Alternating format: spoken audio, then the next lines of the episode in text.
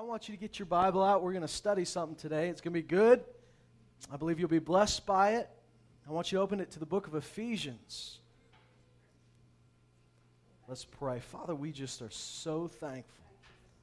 We're thankful, thankful, thankful for your goodness. Lord, we believe that we are your people. We are called by your name. We stand in covenant with Almighty God. We refuse to act or think like those who have no covenant with you. We refuse to fear like those who have no covenant with you. We refuse to get nervous like those who have no covenant with you, for we are your people and you are our God. Lord, we pray that this morning you would open our eyes, our ears, and our hearts to see, to hear, and to understand what we couldn't normally see, hear, or understand. Lord, that we would be changed this morning, empowered, renewed, invigorated, that life would come to us as we read your word, as your Holy Spirit speaks to us. I ask you to speak through me, speak through your word, speak to the hearts of all of us today that we go out of here ready to just do whatever you've called us to do and do it with power. In Jesus' name, amen. amen. Ephesians chapter 6. So, you know by this point, if you know your Bible, that we're either talking about kids or, or war. Those two aren't that far apart. You may have thought, oh, it's an accident. Ephesians 5 is talking about marriage. Ephesians 6 is talking about kids. Then he says, put on the full armor of God. That's no accident. That all goes together real well. Praise God. I'm still in the honeymoon stage, both my wife and my child, so you guys you guys know about it, but thank God we have the Holy Spirit. Thank God we've got His strength, His ability, His name. Ephesians chapter 6, we're going to do our best not to read this in a very religious way. I don't mean I'm going to just take it out and read it in the message the whole time. We're going to read it in the American Standard, but we're going to read it as if maybe you read it for the first time. Don't read it just like, you know, sometimes we just get so used to reading certain scriptures, we gloss it over, or we bring it so much into the, to the super spiritual that it doesn't mean anything to us anymore. You ever done that? Made something so super spiritual that it no longer has any effect in your life. That you just think that maybe somebody will blow on me and this will all come true. Life is spiritual. Everything is spiritual. Everything has a spiritual cause and a spiritual solution. But can I tell you, your spiritual life isn't all you just wandering around with your eyes closed, being blown from place to place. Your spiritual life isn't all, you know, you know, with Enya in the background singing as you just kind of float through life. Your spiritual life is meant to be just like Jesus, very real, very tangible, and a part of your walking, a part of your talking, a part of your everyday waking up. Jesus didn't just live in some sort of cloud nine world that nobody could approach him. He, you know, he's, he's always just in the upper room, and, and nobody could even come in that room because they get knocked down. No, Jesus lived out the Word of God, the will of God, and that spiritual stuff was very real.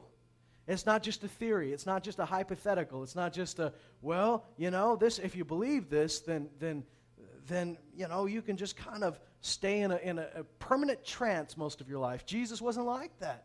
He was the most spiritual man to ever walk the planet. And yet he was very real, very there, very effective, and very powerful because he was a spiritual man.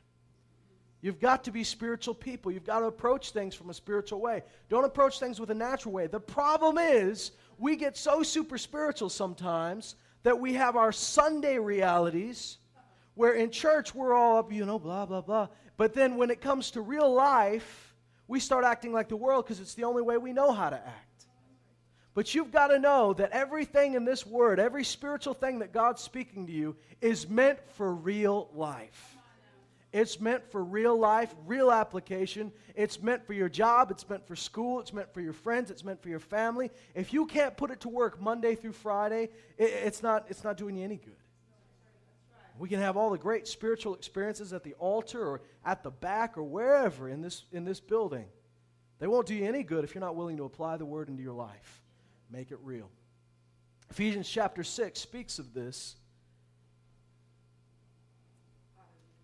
He says in verse 10, he says, finally, in other words, we're going to wrap this letter up be strong in the Lord that's, that, those are just some words that I'd love to say to every single person. Anytime they start to get down, anytime they start to get weary, you might need to say it to each other. You might need to look yourself in the mirror and say it to yourself. Be strong. Be strong. Be strong when you don't feel like being strong. Be strong when everybody around you is quitting. Be strong when you think you have an excuse to take a break. Be strong, but don't just be strong in your own strength. Be strong in the Lord and in the power of His might. In the power of His might. You know, this is not talking about being, you know, just, just a stronger person than everybody else. A lot of times we say, well, that's a strong believer. I'm a weak believer, that's a strong believer. But if you really let this verse become real to you, we'd all be strong believers. Because he says, be strong in the Lord and in the power of his might. Not your might, but his might. So the question we need to ask ourselves in every situation is Is God strong enough for this? Quit being a wimp and just ask yourself Is God strong enough for this? Anytime you face a situation that seems impossible or seems possible, it just seems really hard. Sometimes we like impossible things because impossible things are just so out there that, that, that we can at least just pray about them and, and get excited. But sometimes it's the possible things that are hard that really intimidate us because we know that we could do it. It's just not going to be easy. But you know what he says? He says, Be strong in the Lord and in the strength of his might. So the question you always need to ask yourself is Is God strong enough for this? Is he mighty enough for this? What I'm praying about is God strong enough? Is he strong enough for this? Because I'm not strong in my own strength, I'm strong in his might. That's where your source is coming from. That's your fuel tank, is his fuel tank. So if you think you're going to run out of gas, you're, you're running off the wrong fuel tank. We used to have a, an old Ford Econoline that had did that one have two gas tanks? Yeah, it did. I remember that. We'd be driving to Texas. Uh, my grandmothers used to live in Texarkana, one on Texas side, one on the Arkansas side. So we go visit them, and you know, I remember about peeking at the gas tank, going, "We're getting low. This doesn't look good." My dad and my mom were marathon drivers. That that Ford Econoline was in its day was a nice van. I mean, there's probably some dogs living in it now. We don't have it anymore, but you know, it's just what I assume, right? There's dogs. But when we had it, you know, it had curtains, it had a table. Like, it had a table in a van, it had a table. And we would just sit, I mean, our, Liberty and I would be in these captain's chairs and we'd swivel around, you know. They were called captain's chairs, and we called them captain's chairs because that's what we were, captains. And so it had a couch at the back. This is what I thought was the coolest thing. A couch turned into a bed, it had blinds, it had valance lights going around. I mean, come on, you could have had a party in this thing. Probably a lot of people did. We, we weren't that kind of people. But, anyways, we we drive down to, to Texarkana, and like mom and dad would just switch drivers. We, Liberty and I would just sleep in, in our, uh, we'd, we'd sleep in our seats, or we'd go and, and, you know, if one of us was tired, that, you know, that back thing turned into a bed, and we just, we'd sleep. And we'd go for like a couple of days, not stopping except for gas and food. And uh, I remember looking at times and looking at that gas tank and go, oh, we're getting low. We're getting low. And then dad would just switch the tank. Boom, we got full tank again. Oh, this is nice. And I remember thinking, this is just magic. This was sort of the same, as a kid, it's the same sort of thought when you see your parents write a check. You're like, you can write on a piece of paper and people give you money? That's awesome. Let's do it all the time.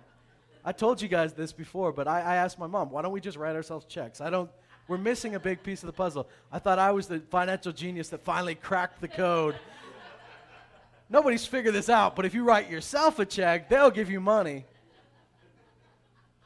You know, you just switch that thing and we, are, we have a full tank of gas. I don't know why we keep stopping at Exxon. All we got to do is switch this thing full tank again. Boom. well, it was because we had two tanks. And you've got two tanks in your own life. You've got your tank and you've got God's tank. Some people will tell you when your strength goes weary, when you grow tired. Yeah, you don't need to get that app out. Oh, y'all aren't hearing me. Now, When you grow weary, when you get tired and your strength is about to run out, then you call on the name of the Lord and He comes and His strength is there for you. But can I tell you something? Let me give you a secret. Don't wait till your strength runs out. Just use His to start with. Don't, don't, don't start with yours and then use His. That's like, I mean, come on. That doesn't make any sense. You got to just use His. He, he's got His strength available to you all the time. He's not your emergency backup, He's meant to be your full source at all times. So we don't just pray, God, you got to help me when your money starts to run out. You should have been relying on God as your source from the start. You don't just say, God, you got to help me when your strength's going to run out. He's always meant to be your strength. That's where life comes from. So we don't just wait till we get tired. I'm about to give up. Oh, thank God. That's why He brought me so low, so that I'd finally begin to rely on His strength. You know what? Just rely on it to start with. He is our strength, He is our life. Be strong in the Lord and in the strength of His might. If you've got to say this to yourself, if you've got to say it to your friends, be strong in the Lord. Well, I just feel like giving up. Be strong. Well, I just can't do it. Be strong. Until they get mad at you and slap you. Just quit saying the same thing over and over again. God was good enough to give me a good wife that'll preach back to me what I've preached. We all need people in our life that'll preach back to us what we've preached to them. And you've got to be humble enough and gracious enough that you don't get mad at them go, I know that already. As men, that's sometimes tough, right? I know that already. Be humble and say, I needed to hear that. God doesn't just tell you things that you've never heard before. God speaks to you things you don't believe like you should believe them. That's why we keep reading the Bible. So it says, Be strong in the Lord and in the power, the strength of his might. Put on the full armor of God so that you will be able to stand firm against the schemes of the devil. Now, this is going to get where we're going to just take this real practically because a lot of times people look at the full armor of God and they go, I don't know how to put it on, but I just know. And when I wake up in the morning, you know, I wake up in the morning, I just go, and I just feel like I got the full armor of God on. That's nice, and if you need to do that as a visual, that's cool, and I don't have a problem with that. But putting on the full armor of God is about living out the word daily. It's not about going through some ritual where somebody puts the armor on you. And it's not just about getting born again, because he's talking to believers here, and he's telling them to put something on. So does, you're not just always having this armor on. It's not just automatically on. He says, put it on. Believers put it on. An unbeliever can't put this stuff on, doesn't have it. But he says, believers, put this on. Now, there are other places in the, in the scripture he says, put on Christ. He says, adorn yourself with your doctrine. He says, put on the new self. All through the scripture, there are things you need to take off, and there's things you need to put on. And as believers, we just sometimes wish that God would just do this for us, but He's given the armor to you. He says, not just put it on. Notice he says, put on the full armor of God so that you will be able. So if you have the armor on, you will be able. I'm not a title guy. I know some people are, and I like it about them. I've got friends that preach, and they've got snazzy titles that could sell like at Walmart. You know, they're just really, really, really cool rhyming titles, catchy titles, playing off a movie title. You know, I'm not a title guy. Ask Barry. Where's Barry? Barry's right here. Ask Barry. He comes up to me, You got a title for me? And I just like, I don't do a very good Barry impersonation, but he, he says, Do you have a title for me? And I sit there for 10 minutes going, um, what do you think it should be called? Like, I, I'm not a title guy. But if I were a title guy, you will be able are four words that I think define this section of Scripture. It's probably going to define what we're talking about this morning. You will be able. There's no doubt in that statement. There's no half. Could happen, might not happen. It is a simple truth. It's a simple statement. If you put the armor on, you will be able. You will be able. Am I able? You will be able. Can I do it? You can. You will be able to stand firm against the ste- schemes of the devil. You know, the devil is a schemer. And just because you got born again didn't mean he stopped scheming. In fact, he probably stepped up his game. But do you know he's stripped of all power and authority over you? Jesus stripped him of authority. You've got to get that in your head. He has been stripped of his authority. Any authority he tries to wield is now just through lies.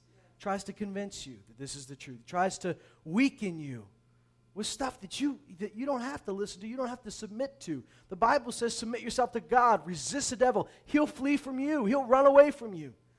Some I mean at times we give so much credence to, to the devil and evil spirits we make it like they're just, you know, they're just the biggest thing we've ever seen and, and we're terrified of them. Come on, don't be terrified.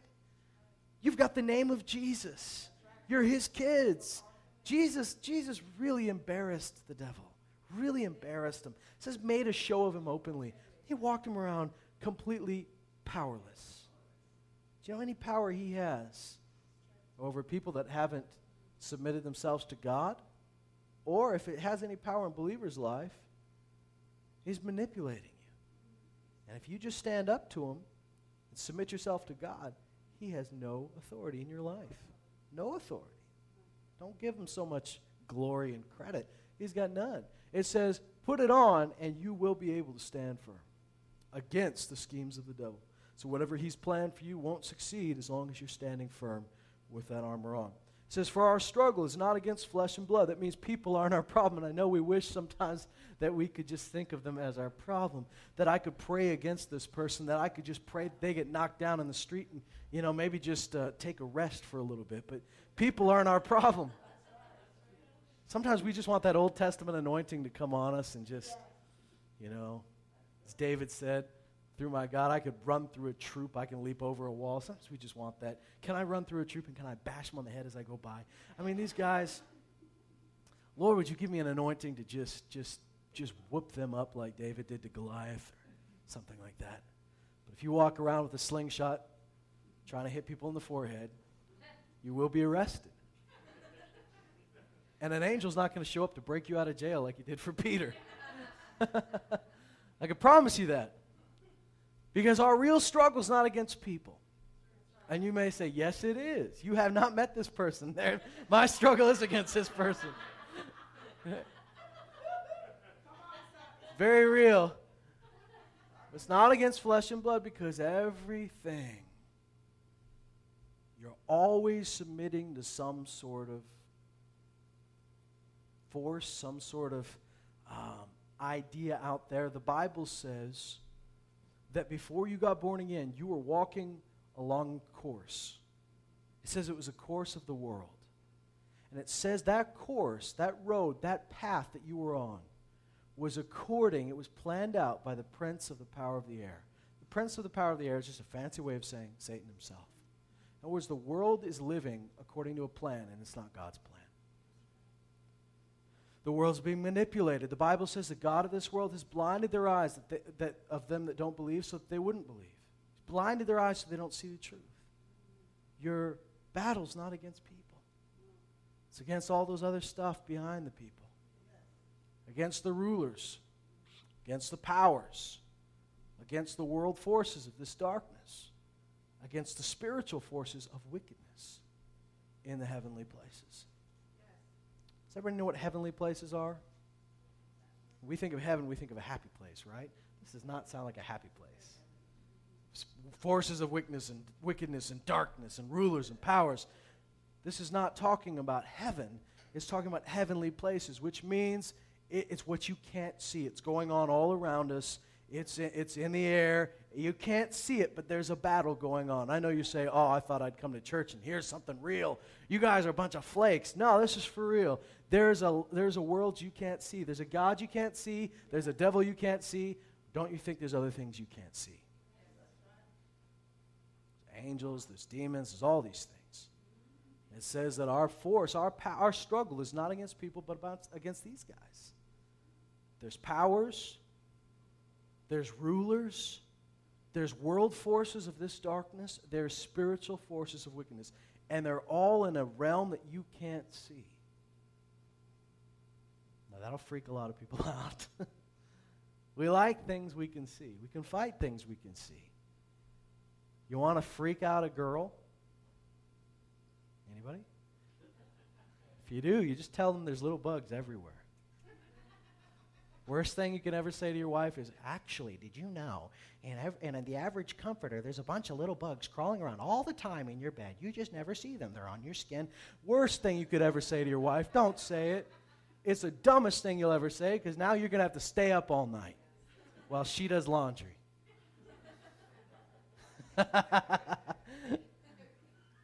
we don't like things we can't see.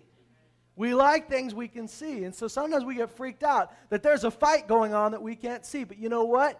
The Bible says that because you've been given the Spirit of God, He's a Spirit of truth, and He will lead and guide you in all truth. He'll show you things you don't see. He'll tell you things you don't know. That you have a, you have a, the Bible says that your eyes of your heart would be enlightened. And so there's, there's something on the inside of you that knows about this. There's a spiritual realm, and the more you think spiritually, the more you know about it. But don't think about this so spiritually that you can't enact it in the real world. That you can't get into the real world and see change happen. That you just think, well, this is just, I, I don't know what's going on, so I'm just going to let the battle go on around me. You've got a part to play. Wise man said to me, I was, I was talking about, you know, talking things through, and I said, you know, I think we just need to talk this through. And he said, you know, sometimes, sometimes you just can't talk everything through. Sometimes you just got to pray it there are things you can't talk it out, things you can talk till the sun goes down, and they won't get any better until you get on your knees and pray. There are battles that are meant to be fought in prayer. There's battles that are meant to be fought in, in, in a, a place, a quiet place where you can pray and pray in the Spirit. But a lot of these battles, can I be honest with you? If we're going to read this properly, a lot of these battles, yes, they happen in prayer, but a lot of them happen as you're walking to work, as you're in work, as you're in act, you know, talking with your family, as you're raising your kids. A lot of these battles are happening right there. You can go off and you can, you know, say, well, I just need time to pray. But, you know, I don't think your kids are always going to let you do that. Jesus, when the disciples couldn't cast out an evil spirit, he said, he, he came and he cast it out. And he said, this kind only comes out by prayer and fasting. We say, well, how did you do it, Jesus? You just cast it out. You didn't pray and fast. Yes, he did. He just didn't pray and fast when the problem showed up. He was already prayed up and fasted up. He was built up so that he could cast that evil spirit out. You need to be built up so that that spiritual that, that spirit inside you is so strong and so mighty that at the right time the right thing comes out that at the right situation you know what to do you're strong enough to do it you're bold enough to do it you've got a spine and a backbone and you're just going to do what the lord said Got to be prayed up. You can't go to every situation and go, Can you please excuse me? I got to go pray. You know, people aren't going to let you do that. Your boss says, You know, I'm going to move you to this office. Can you give me a minute? No, I can't give you a minute. You need to make up your mind right now. Oh, Jesus. Oh, Jesus. Can you just let me go in the closet? I have to go to the bathroom. You can't do that. You need to be prayed up, built up, so that you're ready. Because this, this whole thing People read this section and they think that this just makes us all a bunch of people that just don't do anything in the real world, that we just stay in, stay in a room somewhere fighting a battle. But you know as well as I do, most of these battles are fought in life by the Spirit, by the force that God's given you, but they're fought as you love, as you speak, as you walk, as you talk. These battles are being waged. As you forgive when you don't think you should forgive as you love the people you don't think you should love, as you talk like you didn't think you could talk, battles are being fought and won. It says this Therefore, because you're fighting a battle, take up the full armor of God. There he goes again. Take it up. Before he said put it on, now he says pick it up. So that you will be able. Did you recognize we've heard that before? Do you hear that again? So that you will be able, you will be able to resist in the evil day. I've said this before, but the evil day, as best as I can think of it, it's a bad day. It's a really bad day, right? The evil day. Can we imagine what the evil day looks like? And we're not talking about the evil day like some apocalypse thing where, where just, you know, everything rains down and the world's about to end. The evil day is very real. There's plenty of times in your life And this is not just talking about a 24 hour period, this is seasons. Do you ever feel like there's certain seasons in life where everything seems to go wrong at once, where everybody seems to collapse at once, where everything seems to come at you at once? Have you ever noticed that the attacks aren't so evenly spread out? I want them to be. You may not know it, but when you're pastoring, there will be seasons of calm. And then there will be a week where everybody calls you. And I don't mind calls, but it's like everybody calls you and the world is ending. Did you hear this? Did you hear this? I heard this. Oh. You don't know what's going on, you know? And it's like, we were doing fine last week. What happened? And it all happens at once. There's going to be times in your life, don't think, I mean, we have a real enemy. And if you were fighting a battle, you wouldn't evenly space out your just go, okay, now we're going to send one guy. Like in those old martial arts movies. Do you ever notice? Like an old Jackie Chan movie where people are coming at him one at a time. And everybody's just standing around like, I can't wait for my turn, you know? You know, and they just come. There's a guy that's got a gun, but he's not using it. You know, like, okay. As soon as this guy's done with him, I'm going to take a shot. You know, where in real life, that doesn't happen. In real life, not everybody stands around politely and goes, one at a time, boys, one at a time. They go, oh, there's only one of him, and he's really good. There's 10 of us. Doesn't matter how good he is, there's 10 of us at once. You know, the real, the real enemy attacks the same way. Plenty of times in your life, you'll notice there are seasons of life, there are weeks, there are days where it seems like everything goes wrong. And you think, how can my faith withhold me in this time? How can it how, withhold me, uphold me, I mean? How can it keep me in this time? And it can. Be strong in the Lord. Be strong in the strength of his might. It says, take up the full armor of God so that you will be able. You will be able. And if you need, if you need to write that on a piece of paper, write it on your mirror. I don't care what you have to do. Remember this you will be able to stand and to resist in the evil day. The day when everything goes wrong, the season when everything comes at you, when you're going to more funerals than weddings, you'll be able to resist. And having done everything to stand firm, stand. You've done everything, stand firm. Stand firm, therefore, having girded your loins with truth. You go, what in the world does that mean, gird my loins with truth? You know, the Apostle Paul here uses a very Roman style of armor to describe this to us, and there's probably a real reason for that. Not only was God using it as an example for them, because that was in the time they lived, right? Th- those were the soldiers that were walking around, were Roman soldiers dressed like this. Sometimes they'd be dressed differently for battle than they would be for police duty, basically, but you know, this is the basic armor. And the Apostle Paul, while he's writing this letter, is most likely being guarded by one of these guys. Can you imagine God giving you this revelation and you're like looking at the guard going, ah. And the guard's like, what are you looking at me weird for? Come on, man, quit it. And you're writing it down. I just want to see what you're wearing. You know, oh, man, you're creeping me out. But the guard would stand there guarding Paul, and I imagine God showing him, God's writing this as, just as that man's standing right there, and he's got this belt on that keeps his pants from falling down. And that's a good thing. You guys don't think it's a good thing. It's a good thing that you got a belt on. Before the Romans, uh, in the Eastern style of fighting, if you look to the how the Jews fought, you look how the Persians fought the Babylonians, they'd often wear these long flowing garments. If they were going to fight, the Greeks they were going to fight, they, you know, even if they didn't go down their feet, if they were right here, if they were going to fight, you couldn't run and trip over your own garment. So what you'd do is you'd gird your loins up, you'd tie them up here so that, so that your clothes would be out of your way. Any other time, you'd leave it down, but when you're about to go to battle, you tie it up so that you can run and not trip over something.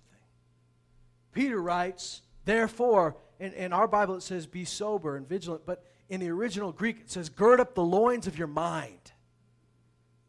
Get your mind ready to fight. I think in the New American Standard it says, prepare yourself for action. Gird up the loins of your mind. Here it says, keep your loins girded. Keep that belt on with truth. truth will keep you from tripping up. Truth will keep you from being humiliated. In fact, here's the thing, and we're going to talk about truth, we're going to talk about righteousness. And there are, there are some, some real good things about truth and righteousness and faith. We know that, that the truth, Jesus said, I'm the way, the truth, and the life. You know the truth, the truth will set you free. We know we're righteous, right? But here we're not just talking about something you got when you were born again, because remember, he said, put this on. You're righteous because you're born again. So, what does it mean when I put on the righteousness, the breastplate of righteousness? This means I let the righteousness of God that's in me through the shed blood of Jesus Christ, I let it come out into my life by a righteous lifestyle. that when we're talking about truth, we're not just talking about abstract truth, we're talking about practical truth. I don't just know the truth, I live by the truth. I apply the truth, I walk in truth. This is the truth, and I'm going to walk in it. I don't just know it because you guys know a lot of truth. You've got to walk in the truth. It's not just being educated, it's knowing the truth and walking in it. When he says, put on the breastplate of righteousness, that breastplate being so important because it protects all your vital organs. You are righteous by the blood of Jesus. And when you put on that breastplate of righteousness, you say, I am righteous, therefore I will walk righteously. Can I tell you something? When the enemy sends a flaming dart of accusation against you, your words will go so far. Your lifestyle will say a lot more than your words could have ever done. If you've been living according to the light that you have, if you've been living according to the righteousness of God that's already in you, when they accuse you, no one will believe them. It'll protect you. This is twofold this breastplate of righteousness. It's the knowledge of our righteousness in Christ Jesus that wasn't by our own deeds, but was by His. And it's living that righteousness out that makes it a guard for you. Protects your heart, your lungs, all that stuff. It's protection. It says in verse 15, having shod your feet with the preparation of the gospel of peace. How beautiful are the, are the feet of those who preach the gospel.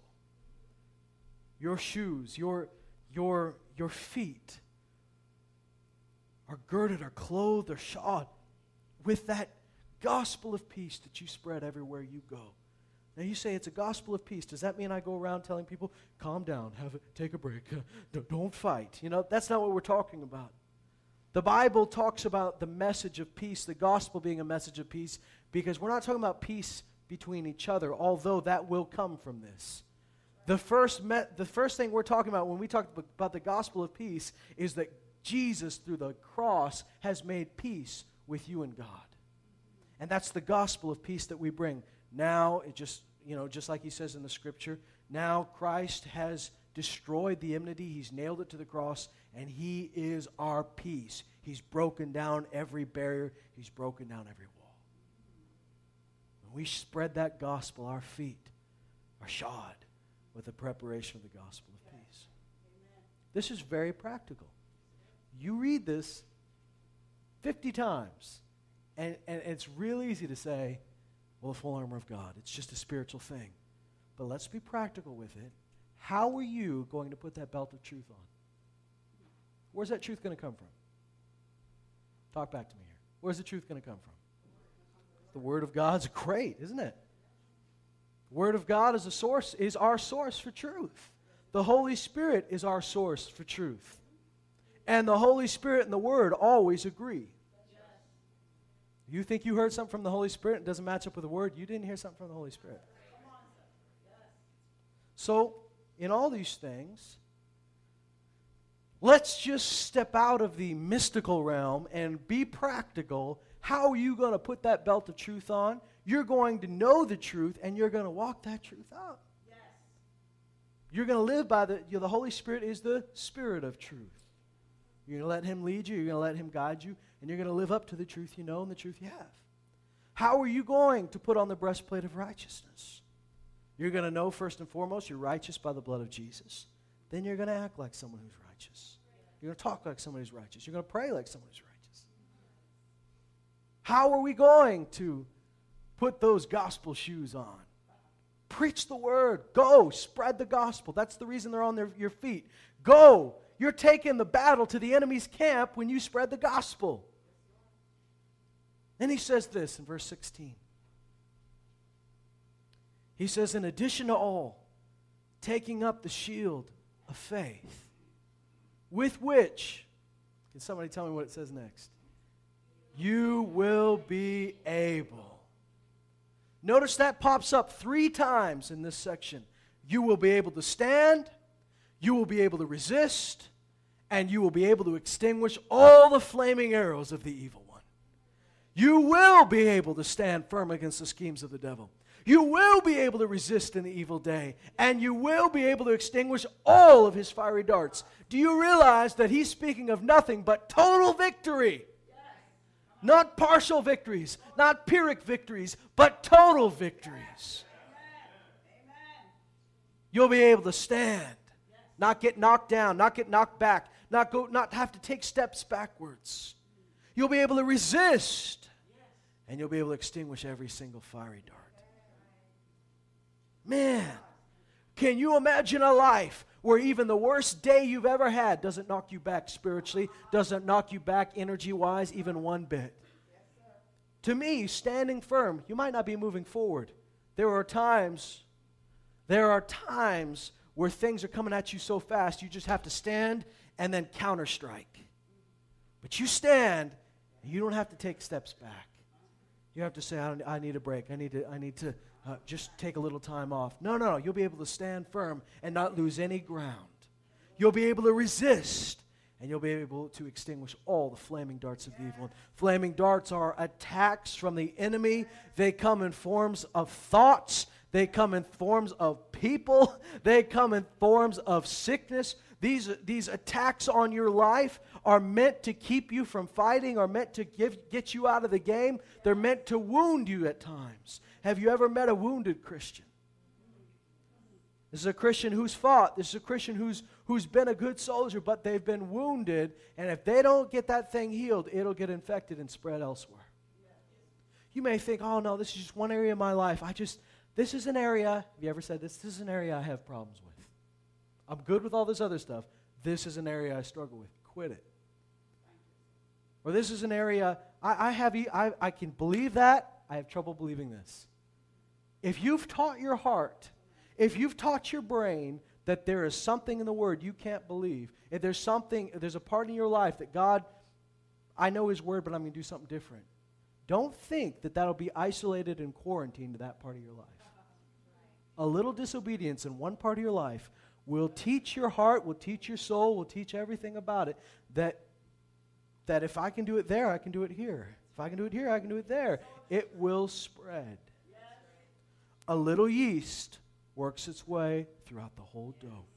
You've got to be radical about this. Now, I want to tell you if you're intimidated this morning and go, they're really talking spiritual here, I want to tell you wherever you are in this walk, as long as you're walking the same direction as me, we're going good. I'm going to cheer you on, I'm going to help you.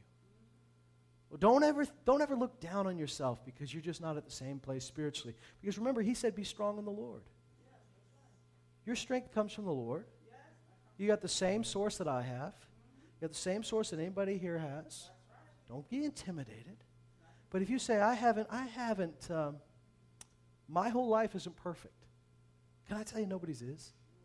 Nobody's life is perfect. Nobody's got this all figured out. But you know what? You just got to do your best to apply the Word of God, to listen to the Holy Spirit, and be obedient to God. Walk it out. Do you know God didn't change everything in you the moment you got born again? You didn't suddenly become this totally, you did become a new person. You did become different, but not everything in your life was instantly changed. There were things you had to let God change and change this and change that. And He didn't approach you at, at the same time with everything you've done wrong and you're doing wrong. Can you imagine how you would have reacted to that? God gave you a list of saying, This is everything you're not doing right you would have collapsed. You would have just said, oh, I give up. I've got no hope. God is so good and so faithful, He will take you step by step through it. So, this is why it's so important that we don't rush to judgment about people because sometimes there are things that we see, oh, that, that's wrong. They should be doing something different. There's some, sometimes it's God that's working on them piece by piece, and He's going to get to that. There are other times He's already tried to get to that, but they've resisted Him. There's a difference, and you've got to know that difference. But here He says, You will be able to extinguish all the flaming arrows of the evil one. Every attack the enemy throws at you, you'll be able to extinguish them. How? Because this so, once again, this is a section of Scripture that we just skim over. We love it, but we really don't think about applying it so much. Maybe you do, and this is just me. Let's be, let's be completely honest. How do we extinguish every flaming arrow of the evil one? The shield of faith. What is faith? Faith is complete reliance on God. Faith is complete reliance on His promises and belief that if He said it, it will happen. If He is, if He's my strength, if He's my source, if He's my rock, if He's my shield, what have I to fear? When you get attacked with thoughts, when you get attacked with things that people say or, uh, or things that come up in your life, the way you extinguish those thoughts, the way you extinguish those attacks, is by complete faith in God and saying, you know what? This is big, but nothing is bigger than God. This is big. Giants are big. Forts are big. But nothing is bigger than God. There's not a name that's named on this planet. There's not a name of a sickness, not a name of a person, not a name of a nation, not a name of anything that's higher than the name of Jesus. Have faith. What did Jesus say so many times to disciples? Where did your faith go? Why is your faith so little? Have faith. When they started to see that the storm was getting crazy and they were going to die, and Jesus is just sleeping in the boat. They wake him up and say, Master, don't you care that we perish? He gets up and goes, What happened to your faith?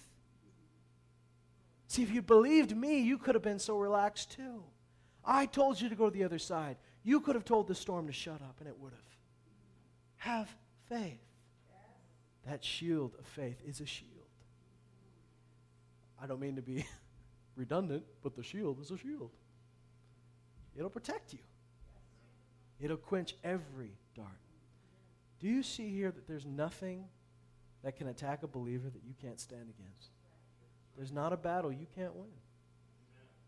God has not called you to a, a, land of roses and unicorns and rainbows where everything just goes nicely and you drink from the chocolate fountain and, and, and you just go, man, I'm glad I got born again. I never, I never have a problem again in my life. No, we, we were born into strife. We were born into battle. We were born into a time of war. But you can win. You can win. God's not taking you away from the battle, but He is giving you victory. Amen? Let's read the rest of this. Take the helmet of salvation and the sword of the Spirit which is the Word of God, that salvation, that knowledge of His salvation, that keeps your mind from doubting, from being afraid, from falling back into fear because you know that He is your salvation. You know that you're saved. You're saved by the blood of the Lamb. You know that He's got you. That helmet of salvation is a powerful thing. But then we talk about the sword. Have you noticed everything up to this point was very defensive? Everything we've talked about now, everything we talked about up to this point has been to defend you against the attacks of the enemy. But God has not called us to be a defensive people. God's not talked us, called us to be a reactive people. God has called us to go and get the lost. And Jesus said, I've come to seek and to save the lost. If that sounds like a Navy SEAL talking, I've come to seek and to save, to find them and rescue them. Jesus said to Peter, The gates of hell will not prevail against my church. He says, The gates. Can you imagine? Do you think the devil's, you know, do you think the, the enemy's bringing his gates to your walls and going, ha ha, we're bringing our gates to you? No, it doesn't happen. The gates of hell are in one location. If he's just attacking you, his gates are way over there. If the gates of hell aren't prevailing against the church, it's not the enemy that's moving, it's the church that's moving. We're going and attacking them. You say, attacking them who? Remember, our struggle is not against people. Struggle is not against political parties. Our struggle is not against a group of any sort. Our struggle is against the enemy. God so loved the world, and if they, God loved the world enough to send his son, he loved them enough to send us into that same place. Put us in the middle of darkness as lights shining. He says, I've given you all the defensive equipment you need. Notice he didn't give you any armor for your back. Not supposed to run away. they didn't give you any rear end armor. This is all in the front. You're meant to stand, resist, take ground. Gave you a sword. Gave you a sword. What's that sword for? You, if you've been watching a lot of uh, Zorro movies, anybody? You guys don't know how to live. No, I'm just kidding. If you've been watching a lot of Zorro movies or the old, you know, they, they like, you know, Three Musketeers or something. Um, you know, these movies like to show a big sword fight, and they're like, ching, ching, ching, ching. But that wasn't the Roman method of warfare that Paul was describing.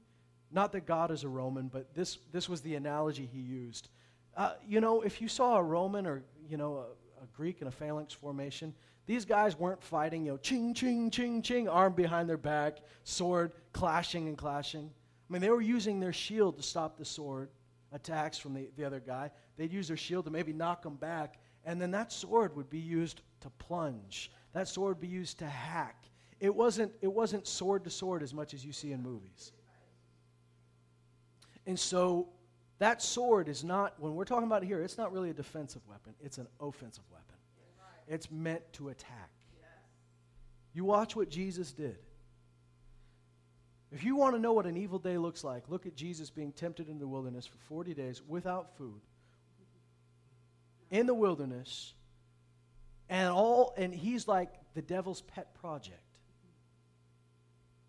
You're not special enough to get the treatment Jesus got. You may think you are. But the, Satan's not going to spend 40 days just working on you. Did you know he's not omnipresent? He can't be everywhere at once. He's got little little demons at work for him. They can't be everywhere at once. They can run around planting seeds here, doing this, here, here, this, but he can't be everywhere. The only omnipresent being is God. The Holy Spirit's everywhere. Devil's not. Devil can't spend 40 days just working on you. Now, he may assign a little underling to you, a little apprentice to you. But Jesus took 40 days of hammering. It says he was tempted in all things. Did you know that Jesus was tempted with lust? You say, no, he wasn't. He couldn't have possibly. He was. It's not a sin to be tempted, guys. It's a sin to entertain that sin to make a home for it, nurse it, let it grow up. It's not. A, it's, you get. You'll have thoughts pop in your mind that didn't come from you. Put them down. Don't make a home for them. Don't start fantasizing. Put them down. Jesus was tempted with every single thing. He was tempted with greed. He was tempted with lying. He was tempted with power. He was tempted with everything you've ever been tempted with. You say, no, he wasn't, because Jesus didn't have the internet. Do you know everything, every sin that's out there now has a root in some basic primal sin? And everything that has that root, he was tempted with all those things. and yet without sin. But watch what he did. When he was tempted, that thing didn't penetrate his armor, but what did he do immediately after he's tempted?